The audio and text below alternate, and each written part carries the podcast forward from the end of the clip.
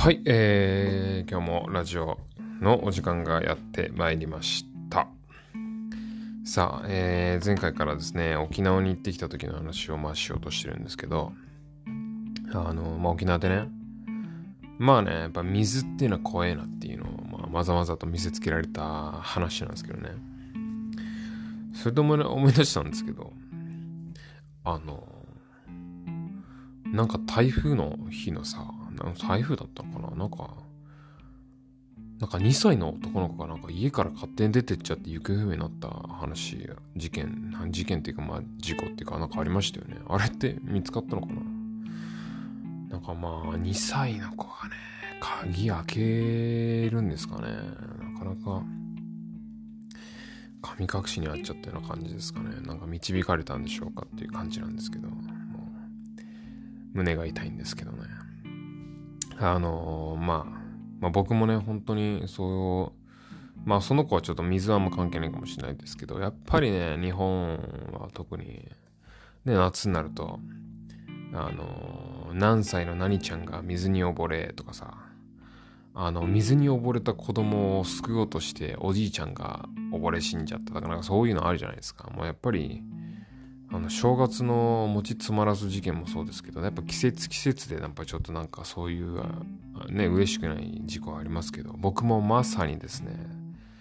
あの水難事故沖縄であの水って怖いなっていうのを思い知らされた話なんだけどね。あのあのスマホ。ねスマホ。は水は？っていう。違うんですよ。もうスマホなんですよ。あのね、あの、まあ、前回の話で、その僕が泊まった日和オーシャンリゾートっていう、まあね、もう素晴らしい、あのー、一瞬自分がキム・ジョンウンかと思うようないいホテルに泊まらせてもらったんですけどね。あの、あの、そこで泊まって、えー、プールに行ったっていう話をしたと思うんですけど、まあね、プールもね、ほんとね、ちょっと皆さんぜひあの行ってみるかググググってほしいんですけどね。まあね、テンションの上がるような感じのプールなんですよ。で、案の定ですね、テンションの上がってしまった33歳 の男の、男の子の僕はですね、えー、まあ携帯でね、あのー、まあね、おっぱいの大きいお姉さんの写真を撮ったりですよ。ね。あの景色の写真を撮るふりをしてですよ。ねあの女の子の水着姿をですね、パシャパシャパシャパシャと撮ってたわけなんですけどね。あの、まあそれはあの状態なんですけど、まあ彼女と言って、あのそんなことしてたら、あの、ドンキで殴られますから、あの、そんなことしてないんですけど、普通にまあスマホでこういい景色とかを撮ってたらさ、あのあ、ちょっとやっぱりもうね、どんな写真をね、どの角度から撮ってもね、映えるんですよ。まあね、素敵な写真が撮れちゃうわけなんですけど、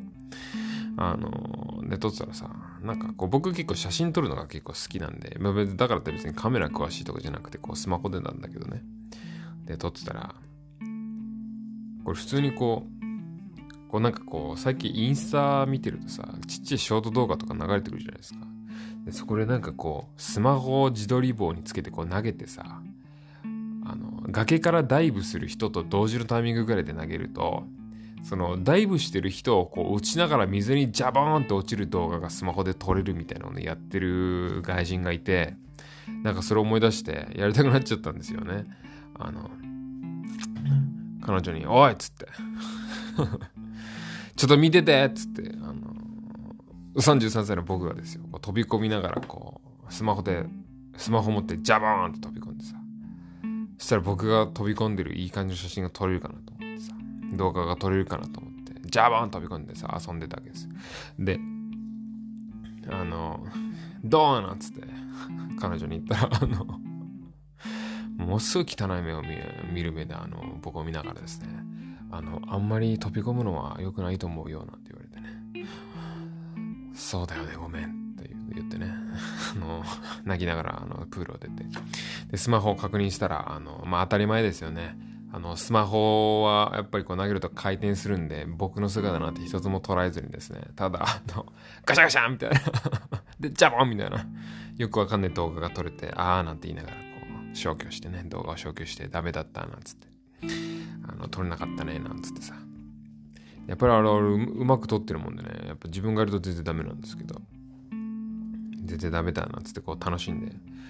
で、その室内プールの横にはジャグジーがついてたんで、ジャグジーにちょっとスマホを沈めて撮ってみようなんつってさ、沈めてボコボコって撮って、あのジャグジー泡つけて撮ったら綺麗なんじゃねえかなと思って、動画回しながらこう、スマホを泡の泡の立ってるジャグジーに沈めてみても、なんか白い泡ばかりでよくわかんない動画が撮れて、まあそれもまた消してみたいなことをやってたら、まああの、全然やっぱそういうのは難しいなってこと分かったんですけどね。で、あのそのプールを存分に楽しんだら、やっぱり本物の海にもやっぱ行かないとダメだっていうことになりまして、翌日はダイビングに行こうと。ね。あの、ダイビングに行くってなってなって、ダイビングでやっぱりこう青の洞窟ですよね。やっぱ沖縄って青の洞窟っていうその綺麗なこう海あの海の底底底じゃなくてこう深いとこからこう深いところにある、えー、綺麗な洞窟があるっていうので、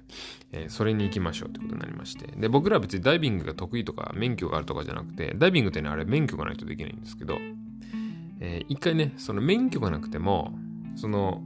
あのプロインストラクターにビタでついてもらえばやっていいよっていうその体験ダイビングって言われるその免許なしでできるやつを一回だけやったことがあって、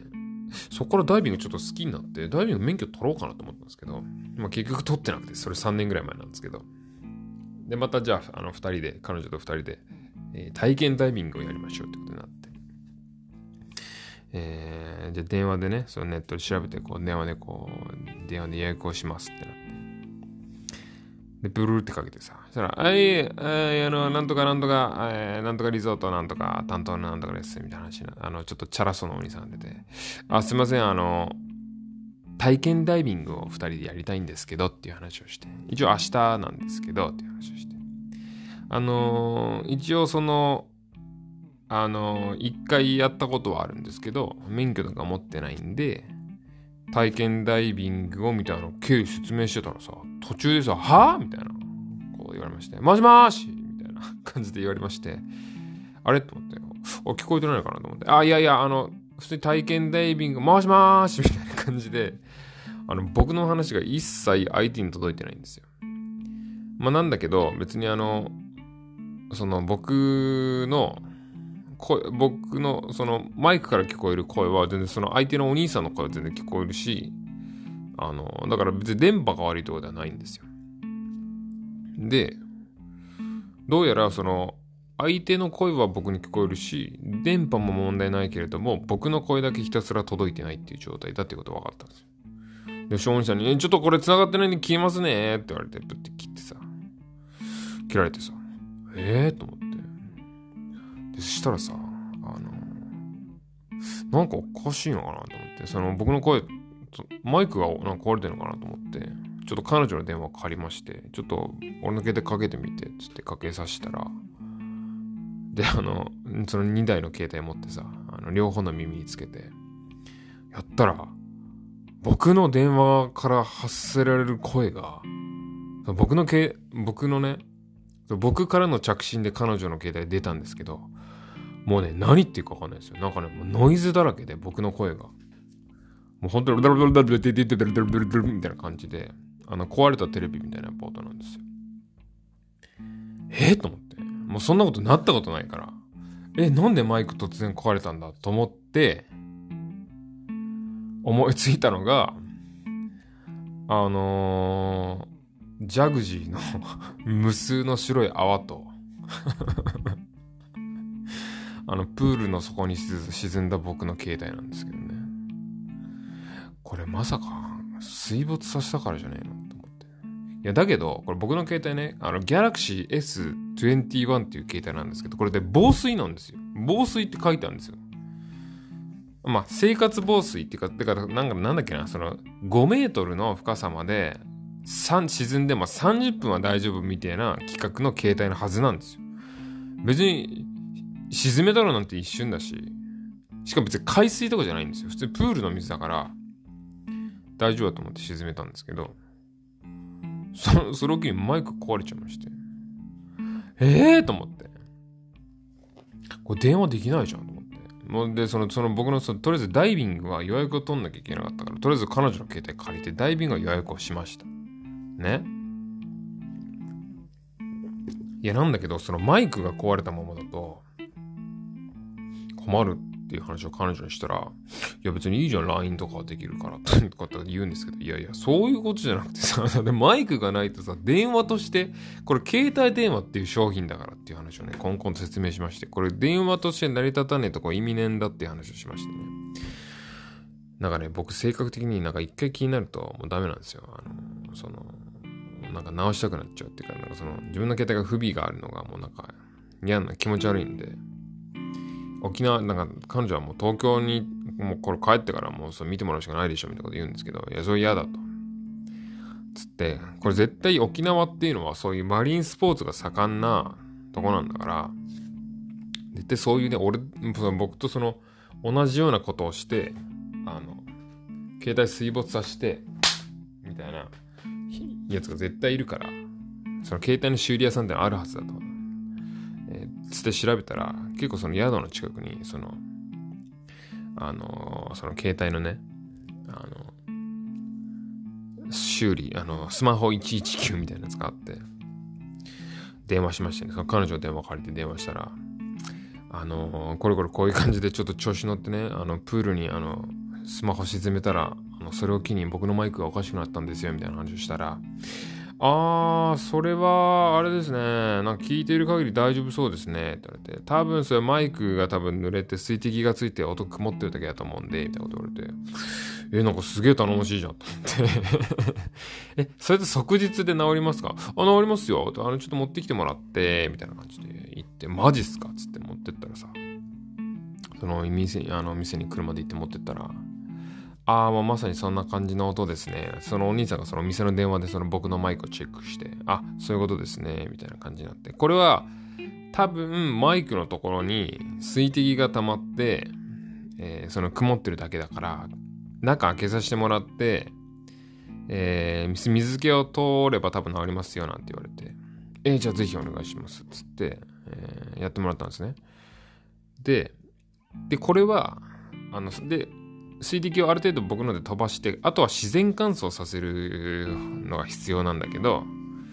えー、だから半日ぐらい欲しいって言われて。あ、そしたら僕ら明日そのダイビングに行くんだ、行くんだと。ね。だからダイビングに行って帰ってきたらちょうどスマホ直ってるみたいな感じがいいんですけどって言ったら、あ、それちょうどいいですねって言われて。えー、で、したら僕の愛しの携帯を預けてですね、えー、ダイビングに行ったですよ。でっていう、僕の携帯の運命やいかにっていうところで えー、今日はもう13分も喋ってますんで、この辺で終わりにしたいと思うんですっていうところで今日はここの辺で